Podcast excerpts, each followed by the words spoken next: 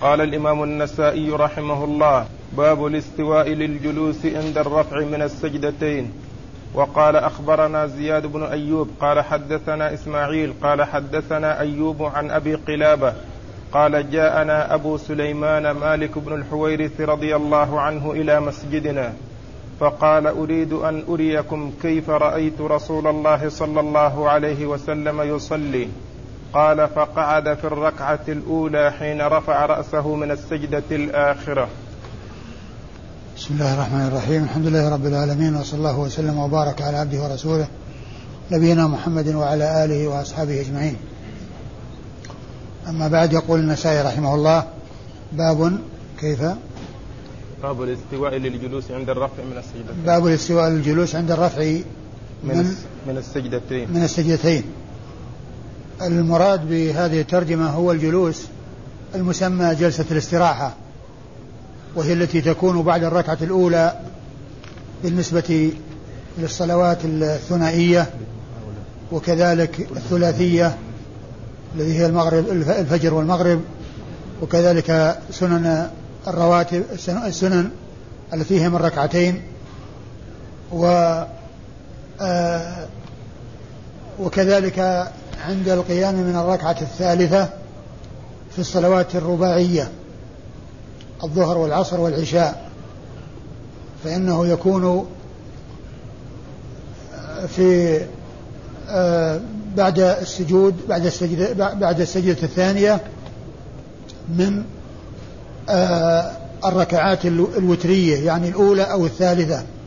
الأولى بالنسبة للثنائية أو كذلك الثلاثية لأن كالمغرب التي هي المغرب وكذلك في آه، الركعة الثالثة بعدها فإن هذا فإن ذلك وتر. يعني بعد الوتر في الصلاة سواء كانت الركعة الثانية بعد الركعة الأولى أو بعد الركعة الثالثة. لأن الأولى وتر والثالثة وتر كما سيأتي في الحديث الذي بعد هذا. وعلى هذا فإن الجلوس للاستراحة في الصلوات المفروضة يكون بعد الركعة الأولى وقبل أن يرفع ينهض إلى الثانية في الثنائية والثلاثية. ويكون أيضا بالصلوات الرباعية بعد الركعة الثالثة. وتسمى جلسة الاستراحة وهي جلسة خفيفة يعني بمقدار ما يستقر الإنسان جالسا ينهض ويقوم فيكون قيامه إلى الركعة التي الثانية أو أو الرابعة عن جلوس لا عن لا عن سجود. يعني يقوم من جلوس لا من سجود. لأنه لو كان في جلسة استراحة آه، كان قيامه عن سجود من سجود. لكن لثبوت جلسة الاستراحة يكون القيام من جلوس. يكون القيام من جلوس. يعني معناه يجلس جلسة يعني يسيرة جدا ثم ينهض منها إلى الركعة التي تليها الركعة الثانية أو الركعة الرابعة. وقد أورد النسائي حديث مالك بن حويرث وهذه سنة سنها رسول الله عليه الصلاة والسلام. وقد رواها مالك بن حويرث بهذا الحديث من طرق متعددة وهو موجود في الصحيحين وفي غيرهما وموجود في الصحيحين وفي غيرهما ويدل على مشروعية هذا الجلوس الذي هو الجلوس الخفيف. ورد فيه النسائي حديث مالك بن حويرث رضي الله تعالى عنه أن النبي صلى الله عليه وسلم قال عن أبي قلابة قال جاءنا أبو سليمان مالك بن الحويرث إلى مسجدنا. فقال أريد أن أريكم كيف رأيت رسول الله صلى الله عليه وسلم يصلي. قال فقعد في الركعة الأولى حين رفع رأسه من السجدة الآخرة. ثم يقول أبو قلابة عبد الله بن زيد الجرمي البصري جاءنا أبو سليمان مالك بن الحويرث إلى مسجدنا وقال إنه يريد أن يريهم كيف كان رسول الله صلى الله عليه وسلم يصلي. وجاء في بعض الأحاديث أن هذا لم يكن في وقت صلاة ولكنه صلى صلاة النافلة ليبين لهم الهيئة والطريقة التي كان يفعلها والتي آه، آه، يرويها عن رسول الله صلوات الله وسلامه وبركاته عليه. وهذا يبين لنا ما كان عليه أصحاب الرسول عليه الصلاة والسلام ورضي الله عنهم وأرضاهم من بيان السنن والحرص على تبليغ الحق والهدى للناس. وأنهم آه، يعرضون على الناس آه، أن يبينوا لهم آه، ما كان يفعله رسول الله عليه الصلاة والسلام.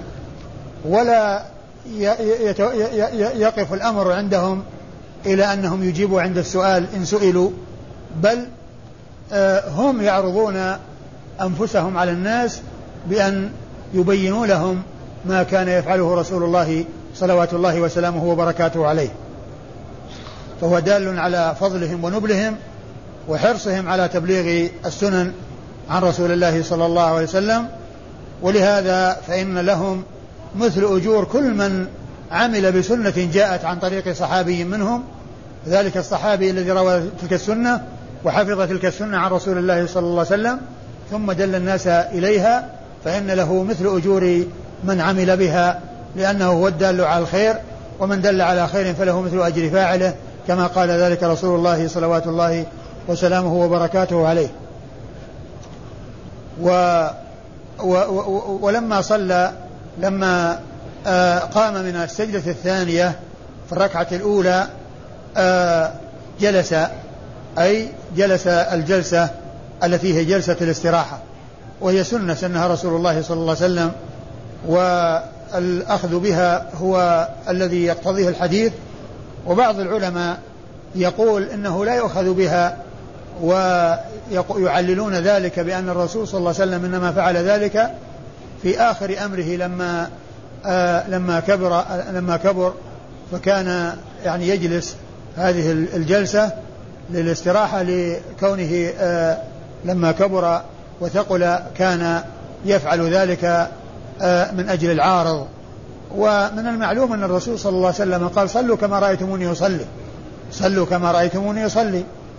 ومالك بن الحويرث آه تعلم هذه الصلاة وعرف هذه الكيفية ورواها عن رسول الله عليه الصلاة والسلام.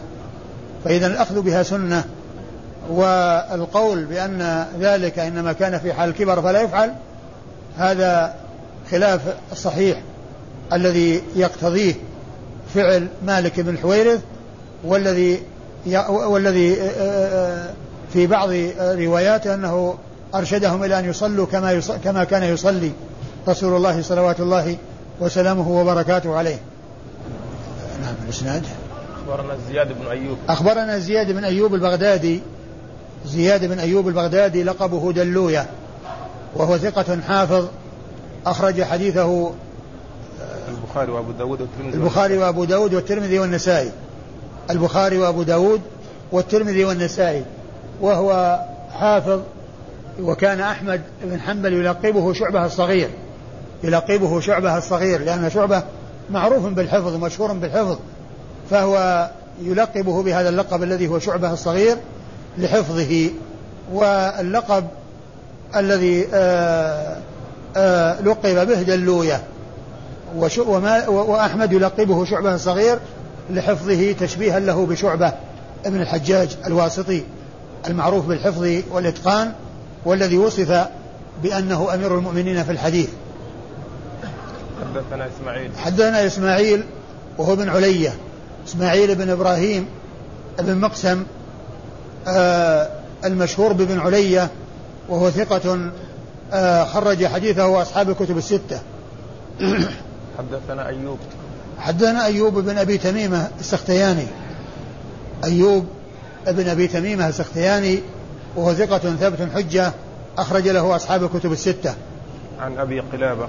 عن أبي قلابة وهو عبد الله بن زيد الجرمي البصري وهو ثقة آه كثير الإرسال وهو مشهور بكنيته أبي قلابة.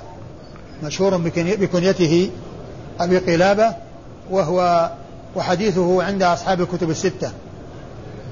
عن مالك بن الحويرث. عن مالك بن الحويرث الليثي صاحب رسول الله صلى الله عليه وسلم وحديثه أخرجه أصحاب الكتب الستة. قال أخبرنا علي بن حجر قال أخبرنا هشيم عن خالد عن أبي قلابة عن مالك بن الحويرث رضي الله عنه أنه قال رأيت رسول الله صلى الله عليه وسلم يصلي. فإذا كان في وتر من صلاته لم ينحط حتى يستوي جالسا.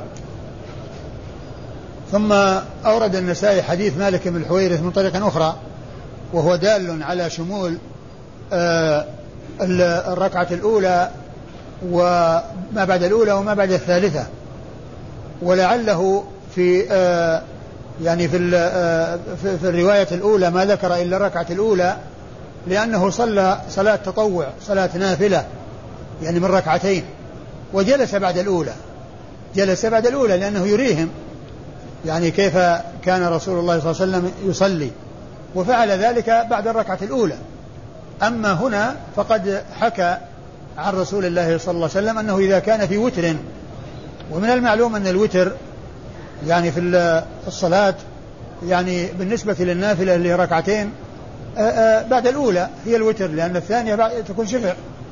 وبالنسبة للفريضة فالثنائية والثلاثية ما فيه إلا بعد الأولى. الثنائية الفجر والثلاثية المغرب ما فيه إلا بعد الأولى. وأما الرباعية فإنه يكون فيها وتر آخر. وهو الثلاث الثالثة وهي الثالثة بالإضافة إلى الأولى. يعني بعد الثالثة يعني يجلس للاستراحة. بعد الثالثة لأنه علق ذلك بالوتر. يعني وتر في صلاته يعني أنه بعد الأولى وبعد الثالثة في الرباعية. وإذا كانت ثلاثية أو ثنائية آه، فهي بعد الأولى فقط. بعد الأولى فقط. إذا كان وتر من صلاته آه، قعد قبل أن ينهض. يعني معناه أن نهوضه يكون أن نهوضه يكون عن جلوس وليس من سجود. ليس من سجود ما يقول من سجوده رأسا ينهض وإنما يجلس ثم ينهض من جلوس ثم ينهض من جلوس. فالحديث دال على أن جلسة جلسة الاستراحة تكون في بعد الركعة التي هي وتر سواء كانت هي الأولى أو الثالثة. والإسناد؟ أخبرنا علي بن حجر. أخبرنا علي بن حجر. علي بن حجر بن إياس السعدي المروزي ثقة حافظ أخرج له البخاري ومسلم والترمذي والنسائي. أخبرنا هشيم. أخبرنا هشيم وهو بن بشير الواسطي. هشيم بن بشير الواسطي. وهو ثقة كثير التدليس والإرسال الخفي. كثير التدليس والإرسال الخفي. والتدليس هو رواية الراوي عن شيخه ما لم يسمعه منه بلفظ موهم السماع كعن أو قال. كعن أو قال. ويكون هناك واسطة بينه وبين شيخه. الذي آه الذي روى عنه بلفظ موهم السماع. هذا هو التدليس. وأما, وأما الإرسال الخفي فهو أن يروي عما عن عمن عاصره ولم يعرف أنه لقيه. عمن عاصره ولم يعرف أنه لقيه. هذا يسمى إرسال خفي لأن الإرسال إرسال خفي وإرسال جلي. الإرسال الجلي بأن يعني يروي عن من لم يدرك عصره. هذا يعرف أن في ساقط وهو إرسال جلي لأن الساقط معروف. ما دام أنه لم يدرك عصره فإن كونه يقول عن فلان أو قال فلان معناه أنه أرسل عنه. لكن إذا كان مدركا لعصره ولكنه لم يعرف بلقائه فهذا هو الإرسال الخفي. الفرق بين التدليس والإرسال الخفي أن التدليس يختص بمن روى عمن عرف لقاؤه إياه ما لم يسمعه منه بلفظ مهم السماع أما إن عاصره ولم يعرف أنه لقيه فهو المرسل الخفي. أما إن عاصره ولم يعرف أنه لقيه فهو المرسل الخفي. وهشيم بن بشير الواسطي خرج حديثه أصحاب الكتب الستة. عن خالد. عن خالد وهو ابن مهران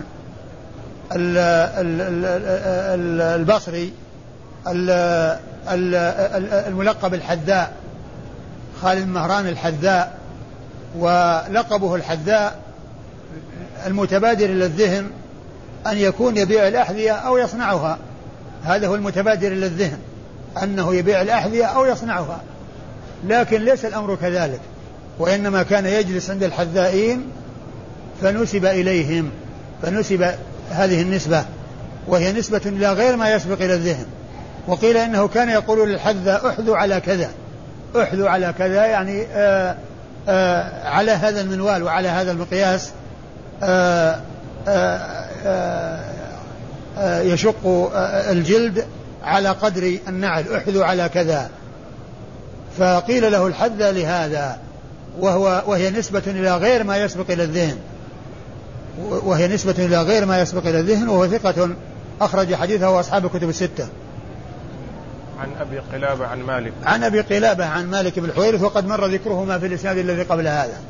قال باب الاعتماد على الأرض عند النهوض. وقال أخبرنا محمد بن بشار قال حدثنا عبد الوهاب قال حدثنا خالد عن أبي قلابة.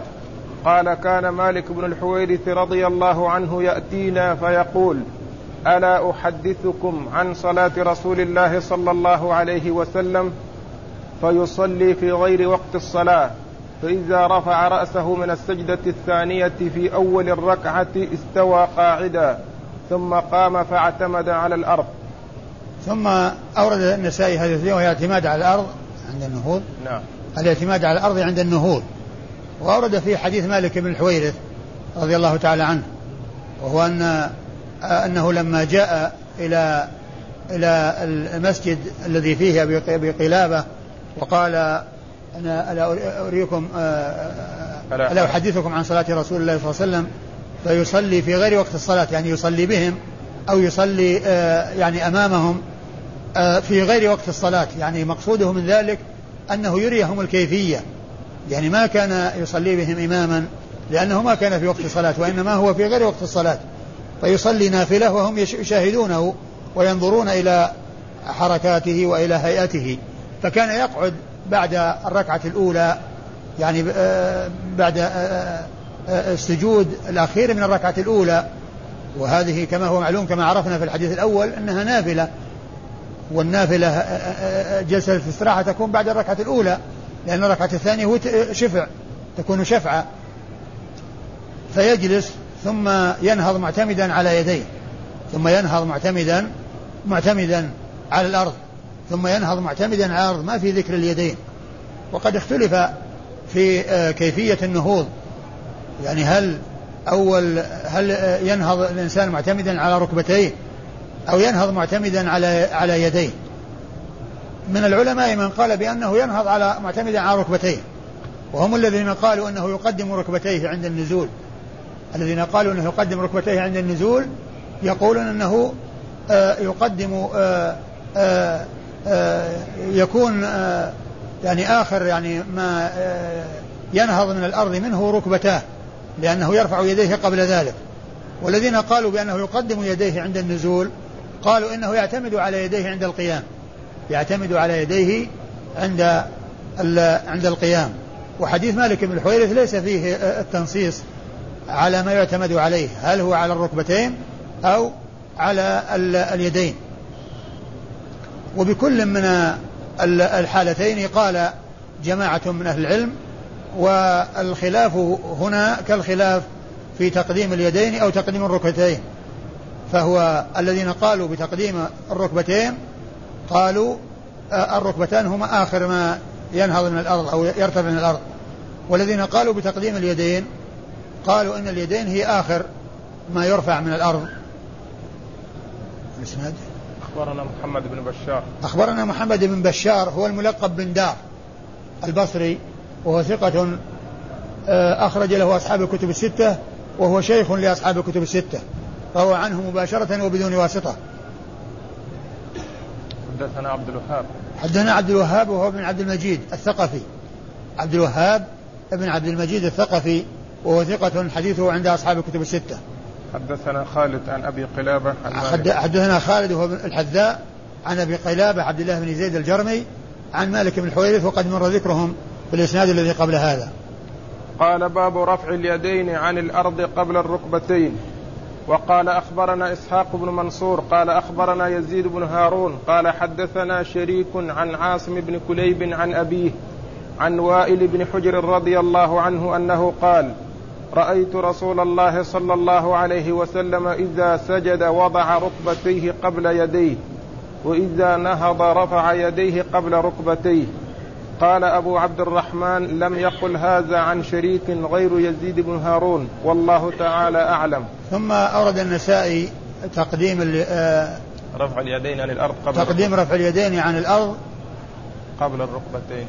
قبل الركبتين. قال باب رفع اليدين عن الأرض قبل الركبتين.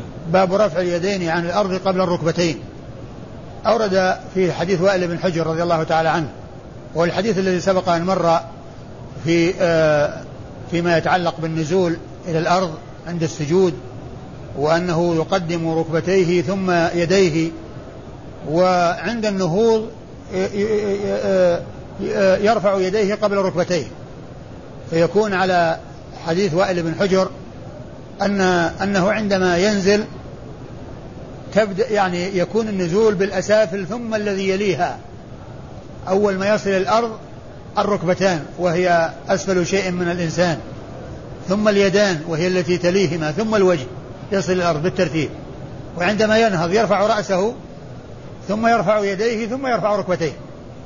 يعني فيكون عند النزول الأسافل فالذي يليها وعند النهوض الأعالي ثم الذي يليها الوجه ثم اليدان ثم الركبتان ثم الركبتان.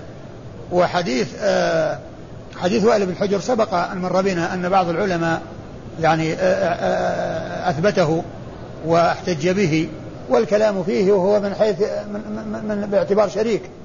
ابن عبد الله القاضي الذي هو أحد رجال الإسناد وفيه كلام. و والقول الذي بخلاف هذا الذي دل عليه حديث حديث وائل بن حجر هو آه، ما جاء في حديث أبي هريرة. في قضيه تقديم اليدين على الركبتين. وقالوا إن اليدين انهما ان أنهما آه، آه، أن الرجلتين ان الركبتين ترفعان قبل اليدين وأن اليدين هي آخر ما يرفع. وقد سبق أن ذكرت عن شيخ الإسلام ابن تيمية رحمة الله عليه أنه قال لا خلاف بين العلماء في جواز تقديم اليدين أو الركبتين وإنما الخلاف بين بينهما بينهم بالأفضل منهما. هل الأفضل هذا أو الأفضل هذا؟ أخبرنا إسحاق بن منصور. أخبرنا إسحاق بن منصور هو الملقب الكوسج. المروزي الملقب الكوسج وهو ثقة حافظ أخرج له أصحاب الكتب الستة إلا أبا داود. أخ... نعم. ثقة ثبت. ثقة ثبت أخرج له أصحاب الكتب الستة إلا أبا داود. قال أخبرنا يزيد بن هارون. أخبرنا يزيد بن هارون وهو ثقة أخرج حديثه أصحاب الكتب الستة.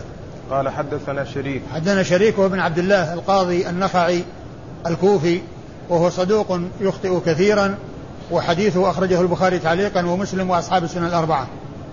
عن عاصم بن عن عاصم بن كليب بن شهاب عن عاصم بن كليب بن شهاب وهو صدوق أخرج له البخاري تعليقا ومسلم وأصحاب السنة الأربعة. عن أبيه كليب بن شهاب وهو صدوق أخرج له البخاري في رفع اليدين وأصحاب السنة الأربعة. عن وائل بن حجر. عن وائل بن حجر صاحب رسول الله صلى الله عليه وسلم وحديثه عند البخاري في جزء القراءة وعند مسلم وأصحاب السنة الأربعة. قال باب التكبير للنهوض وقال أخبرنا قتيبة بن سعيد. قول النسائي في آخر الإسناد. نعم هو قول النسائي في آخر الإسناد قال أبو عبد الرحمن لم لم يروي لم يقل هذا عن شريك. لم يقل هذا عن شريك يعني هذا يعني هذا الإسناد أو هذه الرواية لم يقلها عن شريك غير يزيد بن هارون. ويزيد بن هارون كما هو معلوم ثقة ثقة حافظ. قال باب التكبير للنهوض. وقال أخبرنا قتيبة بن سعيد عن مالك عن ابن شهاب عن أبي سلمة أن أبا هريرة رضي الله عنه كان يصلي بهم فيكبر كلما خفض ورفع. فإذا انصرف قال والله إني لأشبهكم صلاة برسول الله صلى الله عليه وسلم. ثم ورد النسائي آه، التكبير للنهوض يعني للقيام وأنه يكبر. ومن المعلوم أن جميع أحوال الصلاة الانتقال من هيئة إلى هيئة اللفظ هو التكبير. إلا عند القيام من الركوع فيقال سمع الله لمن حمده. وعند الخروج من الصلاة يقال السلام عليكم ورحمة الله السلام عليكم ورحمة الله. وما عدا ذلك عند جميع التنقل أو الانتقال من هيئة إلى هيئة فاللفظ الذي يقال هو الله أكبر. وقد أورد النسائي حديث أبي هريرة وأنه كان يصلي بهم ويكبر عند كل خفض ورفع. ويقول إني أشبهكم بصلاة برسول الله صلى الله عليه وسلم. ومحل الشاهد منه عند كل خفض ورفع لأن هذا رفع. لأن هذا يدخل تحت الرفع لأن عندما يقوم من من من من, من, من الركعة ينهض ويرفع يعني معناه أنه يكبر عند كل خفض ورفع. عند كل خفض يعني الذي هو عند الركوع وعند السجود وكل رفع القيام من من من السجود. وعند القيام إلى إلى الركعة الثانية. وإسناد الحديث أخبرنا قتيبة بن سعيد. أخبرنا قتيبة بن سعيد ابن جميل بن طريف البغلاني وبغلان قرية من قرى بلخ وهو ثقة أخرج حديثه أصحاب الكتب الستة. عن الليث. عن مالك. عن؟ عن مالك. عن مالك؟ نعم. عن مالك. عن مالك وهو بن أنس إمام دار الهجرة المحدث الفقيه الإمام المشهور. أحد أصحاب المذاهب الأربعة المشهورة من مذاهب أهل السنة التي حصل لأصحابها أصحاب آه، عنوا بجمع أقوالهم وتدوينها وتنظيمها والعناية بها. وهذا هو الذي جعل هذه المذاهب المذاهب تشتهر. وليس معنى ذلك أنه ليس هناك من الأئمة المجتهدين إلا هؤلاء. فالأئمة المجتهدون كثيرون قبلهم وبعدهم وفي زمنهم. قبلهم وبعدهم وفي زمنهم.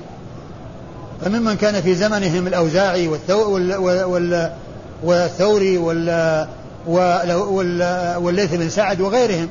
فهؤلاء يعني أئمة ومحدثون فقهاء مجتهدون ومعروفون بالفقه والحديث. وقبلهم من, من هم من, من فقهاء المدينة السبعة وغيرهم وقبلهم الصحابة رضي الله تعالى عنهم وأرضاهم.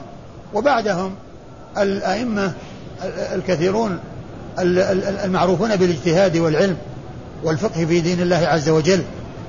ولكن هؤلاء الأئمة الأربعة رحمة الله عليهم حصل لهم أتباع عنوا بجمع أقوالهم وتدوينها فاشتهرت. وثم أيضا حصل الانتساب من كثير من الناس إليها فصار لها الشهرة وصار لها الذيوع والانتشار. وهي من مذاهب أهل السنة.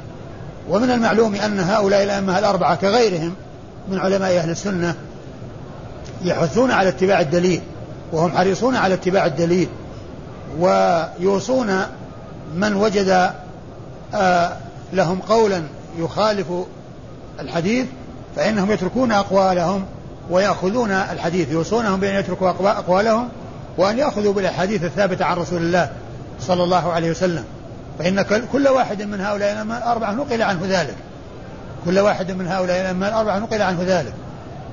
ولا شك أن الطريقة المثلى هي كون طالب العلم يحرص على الحديث ويحرص على الفقه ويحرص على كلام الفقهاء ويحرص على أن يقرأ في كتب الحديث وكتب الفقه.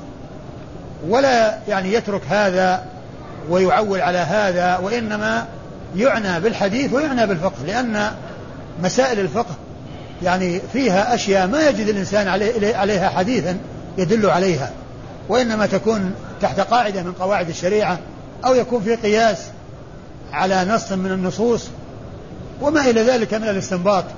ومن المعلوم أن الناس يتفاوتون بالفهم والإدراك.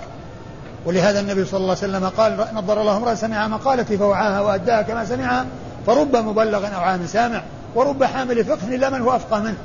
ورب حامل فقه إلا من هو أفقه منه. ومن المعلوم أن الحديث الواحد يكون يعني يأخذه العالم فيستنبط منه كذا مسألة. ثم يأتي آخر ويستنبط من الحديث أكثر مما استنبطه منه هذا. ويأتي أحيانا مسائل دقيقة ما كل يعني يتنبه لها ما كل يتنبه لها. وهذا فهم يعطيه الله عز وجل من شاء من عباده فلا يستغنى عن كتب الفقه. ولكن لا يقال إن كتب الفقه هي العمدة وأنه يعرض عن كتب الحديث. فإن من اشتغل بكتب الحديث ولم يلتفت إلى كتب الفقه يفوته خير كثير. وذلك أن في مسائل ما يجد الكلام عليها إلا في كتب الفقه. ما يجد الكلام عليها لأن هؤلاء عنوا بحصر المسائل وتجميعها والاستنباط والاستدلال عليها والاستدلال عليها ومعرفة يعني أحكامها لأن مهمتهم تجميع المسائل. وأما كتب الحديث يعني تجمع أحاديث الرسول صلى الله عليه وسلم وتتكلم عن الأحاديث الموجودة التي يعني إذا كان كتب الشراح تشرح تلك الأحاديث التي يعني جمعوها أو التي جمعت. لكن لكن كتب الفقه فيها الوقوف على أحكام دقيقة. ما يجد قد لا يجد الإنسان لا يجدها يعني في بعض كتب الحديث. وإذا فلا يستغني طالب العلم عن كتب الحديث ولا عن كتب الفقه. لكن لا يتعصب لأحد من الفقهاء ولا يقول أن الحق مع فلان وأن التعويل على قول فلان وأن فلان هو المحق. ولا يقال إن كل أقوال الأئمة هي صواب. لأن الرسول صلى الله عليه وسلم قال إذا اجتهد الحاكم فأصاب فله أجران وإذا اجتهد فأخطأ فله أجر واحد وخطأه مغفور. معنى هذا أن أن أن المجتهد يعني يجتهد في معرفة الوصول إلى الحق فقد يصيبه وقد يخطئه. وقد يكون الحق مع الإمام الشافعي وقد يكون الحق مع الإمام مالك الحق مع أبي حنيفة والحق مع آه الإمام أحمد وقد يكون الحق مع غيرهم. لأن ليست القضية يعني موقوفة عليهم ومقصورة عليهم. لكن أكثر المسائل أو غالب المسائل التي يجتمعون عليها يعني عليها الدليل. وقد يكون الدليل بخلاف المسائل التي يتفقون عليها. وكل مجتهد غير معصوم. يعني لا ليست العصمة إلا لرسول الله صلى الله عليه وسلم. أما غيره فإنه يخطئ ويصيب. ولكنه لا يعدم الأجر أو الأجرين. إن اجتهد وأصاب فله أجران أجر على اجتهاده وأجر على إصابته وإن اجتهد فأخطأ فله أجر واحد وخطأه مغفور. وإذا فالحق هو الاعتدال في الأمور والتوسط وعدم الإفراط والتفريط. لا يغلى في الأئمة ولا يجفى في الأئمة وإنما يتوسط ويذكرون بالجميل اللائق بهم ويثنى عليهم ويستفاد من علمهم ويكون الأمر كما قال ابن القيم رحمة الله عليه في آخر كتاب الروح. أن أن أن أن, أن, أن, طالب العلم آه، يرجع إلى كتبهم ليتوصل بها إلى الدليل وليستعين بهم على فهم الدليل وإلى الوصول إلى الدليل. وقال إن هذا مثله مثل الذي يهتدي إلى القبلة بالنجوم. إذا كان في الفلاة يعني يتعرف إلى جهة القبلة عن طريق النجوم. لكن إذا وصل إلى القبلة وصار عند الكعبة ما يحتاج إلى النظر في النجوم ودور القبلة. القبلة أمامه يشاهده لكنه يحتاج إلى النجوم حيث لا تكون القبلة أمامه. فكذلك الإنسان الإنسان عندما يعني آه، آه، يستفيد من كتب العلماء وينتهي إلى حديث الرسول صلى الله عليه وسلم آه، إذا انتهى إلى حديث الرسول صلى الله عليه وسلم خلاص وصل إلى النهاية. فيستعان بهم على معرفة الحق والوصول إليه. ولكن إذا عرف الحق وعرف أن قول الواحد منهم يخالف الدليل فإنه يؤخذ بالدليل وهذا هو الذي فيه الأخذ بوصاياهم التي أوصوا بها رحمة الله عليهم الأخذ بوصاياهم. وهذا هو الذي يليق بالإنسان. أما كل إنسان يتعصب لأحد منهم فهذا هذا لا يرضاه الأئمة أنفسهم وهو مخالف للوصايا التي أوصوا بها. فإن الذي يأخذ بالدليل هذا هو الممتثل لوصايا الأئمة. والذي يتعصب لهم هذا هو المخالف للأئمة ولإرشاد الأئمة وتوجيه الأئمة رحمة الله عليهم. أه وحديث حديث الإمام مالك عند أصحاب الكتب الستة. عن عن ابن شهاب. عن ابن شهاب وهو محمد بن مسلم بن عبيد الله ابن محمد بن مسلم ابن عبيد الله ابن عبد الله بن شهاب وهو ثقة آه، معروف بالفقه والحديث. وتابعي من صغار التابعين وحديثه عند أصحاب الكتب الستة. عن أبي سلمة. عن أبي سلمة هو بن عبد الرحمن بن عوف أحد الفقهاء السبعة على أحد الأقوال في السابع منهم وهو من أهل المدينة من فقهاء المدينة السبعة على أحد الأقوال في السابع وحديث وهو ثقة حديثه عند أصحاب الكتب الستة. عن أبي هريرة. عن أبي هريرة عبد الرحمن بن صخر صاحب رسول الله صلى الله عليه وسلم وأكثر الصحابة على الإطلاق حديثا رضي الله تعالى عنه وأرضاه. قال أخبرنا نصر بن علي وسوار بن عبد الله بن سوار قال حدثنا عبد الأعلى عن معمر عن الزهري عن أبي بكر بن عبد الرحمن وعن أبي سلمة بن عبد الرحمن أنهما صليا خلف أبي هريرة رضي الله عنه فلما ركع كبر. فلما رفع رأسه قال سمع الله لمن حمده ربنا ولك الحمد. ثم سجد وكبر ورفع رأسه وكبر ثم كبر حين قام من الركعة. ثم قال والذي نفس والذي نفسي بيده إني لأقر إني لأقربكم شبها برسول الله صلى الله عليه وسلم. ما زالت هذه صلاته حتى فارق الدنيا. واللفظ لسوار. ثم أورد النسائي حديث أبي هريرة من طريق أخرى ولكن فيها التفصيل لأن الطريقة الأولى فيها إجمال عند كل خفض ورفع. وأما هنا يعني ذكر التفصيل ومحل الشاهد منه عندما يقوم من الركعة لأن محل الشاهد التكبير عند النهوض عند قوله عندما يقوم من الركعة. فالحديث هذا فيه تفصيل التكبير عند كل خفض ورفع. عند كل خفض ورفع يكبر تفصيلا. وأما ذاك يكبر عند كل خفض ورفع إجمالا. ما ذكر التفصيل. هذا هو الفرق بين الحديثين. وإسناد الحديث يقول النسائي أخبرنا نصر بن علي وهو ابن نصر بن علي. نصر بن علي ابن نصر بن علي يعني اسمه واسم أبيه يوافق اسم جده وجد أبيه. نصر بن علي ابن نصر بن علي الجهضمي. وهو ثقة ثبت أخرج حديثه أصحاب الكتب الستة. نعم. أخرج حديثه أصحاب الكتب الستة. وسوار بن عبد الله بن سوار. وسوار بن عبد الله ابن سوار. وهو ثقة أخرج له أبو داود والترمذي والنسائي. وهو ثقة أخرج له أبو داود والترمذي والنسائي. قال حدثنا عبد الأعلى. قال حدثنا عبد الأعلى وهو ابن عبد الأعلى البصري. وهو ثقة حديثه عند أصحاب الكتب الستة. عن معمر. عن معمر بن راشد عن معمر بن راشد الأزدي البصري نزيل اليمن. وهو ثقة خرج حديثه أصحاب الكتب الستة. عن الزهري. عن الزهري وقد مر ذكره قريبا. عن أبي بكر بن عبد الرحمن. عن أبي بكر بن عبد الرحمن بن الحارث بن هشام وهو ثقة فقيه آه، فاضل وحديثه عند أصحاب الكتب الستة وهو أحد الفقهاء السبعة على أحد الأقوال في السابع. لأن الأقوال الأقوال في السابع ثلاثة قيل أبو بكر بن عبد الرحمن بن الحارث بن هشام وقيل أبو سلمة بن عبد الرحمن بن عوف وقد جاء معه أيضا في هذا الإسناد وفي الإسناد الذي قبل هذا. والثالث سالم بن عبد الله بن عمر بن الخطاب. سالم بن عبد الله بن عمر بن الخطاب. وعن أبي سلمة بن عبد الرحمن أنهما صليا خلف أبي هريرة. أي نعم بعده قال باب كيف الجل... باب كيف الجلوس للتشهد الأول. قوله في آخر الحديث واللفظ لسوار. قوله واللفظ لسوار. لأنه لما ذكر شيخين هما نصر بن علي وسوار بن عبد الله بن سوار يعني أشار في آخر بعد المتن إلى أن اللفظ لسوار يعني هذا هذا المتن وهذا السياق هو لفظ سوار وليس لفظ نصر بن علي. وسبق أن مر بنا أن النسائي يقول ذلك وأحيانا يكون للثاني وأحيانا يكون للأول وهذا فيه أن اللفظ للثاني. وسبق أن مر بنا في بعض الأحاديث أن اللفظ للأول منهما وقال اللفظ, اللفظ لفلان يعني والمراد به الأول. فليس للنسائي طريقة معينة يعني إذا ذكر شيخين أن اللفظ يكون لواحد منهما بل قد يكون الأول وقد يكون للثاني.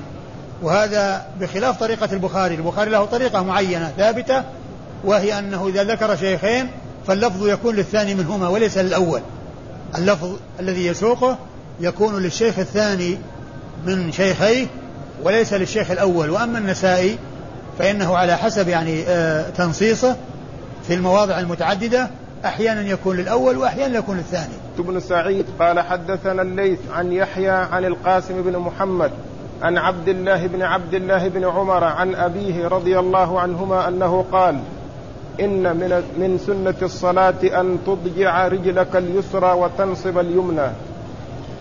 ثم أورد النسائي هذه الترجمة كيف الجلوس للتشهد الأول؟ كيف الجلوس للتشهد الأول؟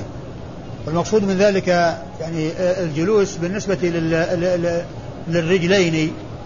فأورد في حديث ابن عمر وهو أن النبي أن أنه قال من السنة أن تضجع رجلك اليسرى وتنصب اليمنى. تضجعها يعني تفترشها. يعني الإنسان يجعلها يعني يفرشها ويجلس عليها. واليمنى ينصبها. واليمنى ينصبها. لا يجعلها يعني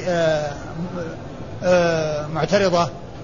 وإنما يجعلها منتصبة. مثل هيئتها في حال السجود. مثل هيئتها في حال السجود. تكون منتصبة وأطراف أصابعها متجهة إلى القبلة. وأطراف أصابعها أي اليمنى متجهة إلى القبلة. هذه كيفية الجلوس في التشهد. آه، آه، الأول. يقول النسائي عن عبد الله بن عمر من السنة. والصحابي إذا قال من السنة فإن هذا له حكم الرفع لأن هذه الصيغة إذا قال الصحابي من السنة المراد بذلك سنة الرسول صلى الله عليه وسلم. المراد بذلك سنة الرسول صلى الله عليه وسلم. فله حكم الرفع يعني مرفوع حكما إلى رسول الله صلى الله عليه وسلم. الإسناد؟ يقول النسائي أخبرنا قتيبة. أخبرنا قتيبة هو بن سعيد بن جميل بن طريف البغلاني وقد مر ذكره قريبا. حدثنا الليث. حدثنا الليث وهو بن سعد المصري المحدث الفقيه.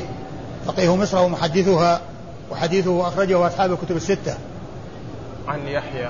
عن يحيى بن سعيد الأنصاري المدني وهو ثقة خرج حديثه أصحاب الكتب الستة. عن القاسم بن محمد. عن القاسم بن محمد بن أبي بكر الصديق وهو أحد الفقهاء وهو ثقة من فقهاء المدينة السبعة آه، آه، المعروفين في عصر التابعين.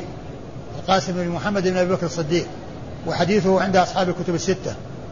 عن عبد الله بن عبد الله عن عبد الله بن عبد الله بن عمر عن عبد الله بن عبد الله بن عمر يعني اسمه يوافق اسم أبيه وهو وقيل إنه وصي أبيه وهو ثقة حديثه أخرجه أصحاب الكتب الستة إلا ابن ماجه أخرجه أصحاب الكتب الستة إلا ابن ماجه حديث عبد الله بن عبد الله بن عمر أخرجه أصحاب الكتب الستة إلا ابن ماجه. عن أبيه. عن أبيه عبد الله بن عمر صاحب رسول الله صلى الله عليه وسلم وأحد العبادلة الأربعة من أصحابه الكرام وهم عبد الله بن عمر وعبد الله بن عمرو وعبد الله بن عباس وعبد الله بن الزبير. وأحد السبعة المعروفين بكثرة الحديث عن رسول الله صلى الله عليه وسلم. نقف على نفسه. قال باب الاستقبال بأطراف أصابع القدم. بأطراف أصابع القدم القبلة عند القعود للتشهد. وقال أخبرنا الربيع بن سليمان بن داود قال حدثنا إسحاق بن بكر بن مضر قال حدثني أبي عن عمرو بن الحارث عن يحيى أن القاسم حدثه عن عبد الله وهو ابن عبد الله بن عمر عن أبيه قال من سنة الصلاة أن تنصب القدم اليمنى واستقباله بأصابعها القبلة والجلوس على اليسرى. ثم ورد النسائي حديث آه، هذه الترجمة وهي استقبال القبلة بأصابع آه، الرجل اليمنى عند الجلوس للتشهد. وورد فيه حديث ابن عمر آه، المتقدم إلا أن فيه زيادة كونه ينصب اليمنى ويستقبل بأصابعها القبلة فهي تكون مثل هيئة السجود. تكون أصابع الرجل اليمنى عند الجلوس للتشهد كهيئتها عند السجود أي أنه آه، ينصبها ويجعل أصابعها متجهة إلى القبلة. يجعل أصابعها متجهة إلى القبلة. وإسناد الحديث يقول النسائي أخبرنا الربيع بن سليمان. الربيع بن سليمان بن داود الجيزي المصري. سليمان بن داود الجيزي المصري. وهو ثقة خرج حديثه أبو داود والنسائي. وهناك شخص آخر اسمه سليمان بن داود المصري ابن عبد الجبار. سليمان بن داود بن عبد الجبار وهذا صاحب الشافعي. إذا قيل آه، آه، آه، الربيع بن الربيع بن سليمان. نعم الربيع بن سليمان. إذا قيل الربيع بن سليمان صاحب الشافعي فالمراد به الربيع بن سليمان بن عبد الجبار. الربيع بن سليمان بن عبد الجبار المصري. والذي معنا هو الربيع بن سليمان بن داود.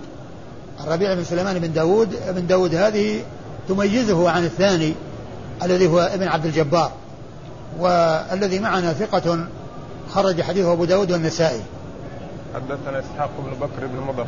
حدثنا إسحاق بن بكر بن مضر إسحاق بن بكر بن مضر المصري وهو صدوق أخرج حديثه مسلم والنسائي. أخرج حديثه مسلم والنسائي. عن أبيه بكر بن مضر المصري وهو ثقة أخرج حديثه أصحاب الكتب الستة. إلا ابن ماجه. أصحاب الكتب الستة إلا ابن ماجه. أخرج حديثه الذي هو أبوه بكر بن مضر. أخرج حديثه أصحاب الكتب الستة إلا ابن ماجه. عن عمرو بن الحارث. عن عمرو بن الحارث المصري وهو ثقة فقيه أخرج حديثه أصحاب الكتب الستة أيضا. عن يحيى. عن يحيى آه، هو بن سعيد والقاسم هو بن محمد وعبد الله هو هاو. نعم. نعم. وعبد الله بن عبد الله هؤلاء الأربعة مر ذكرهم بالإسناد الذي قبل هذا. يحيى بن سعيد الأنصاري والقاسم بن محمد وعبد الله بن عبد الله بن عمر وعبد الله بن عمر. هم الذين مر ذكرهم بالإسناد الذي قبل هذا. والله أعلم وصلى الله وسلم وبارك على عبده ورسوله نبينا محمد وعلى آله وأصحابه أجمعين.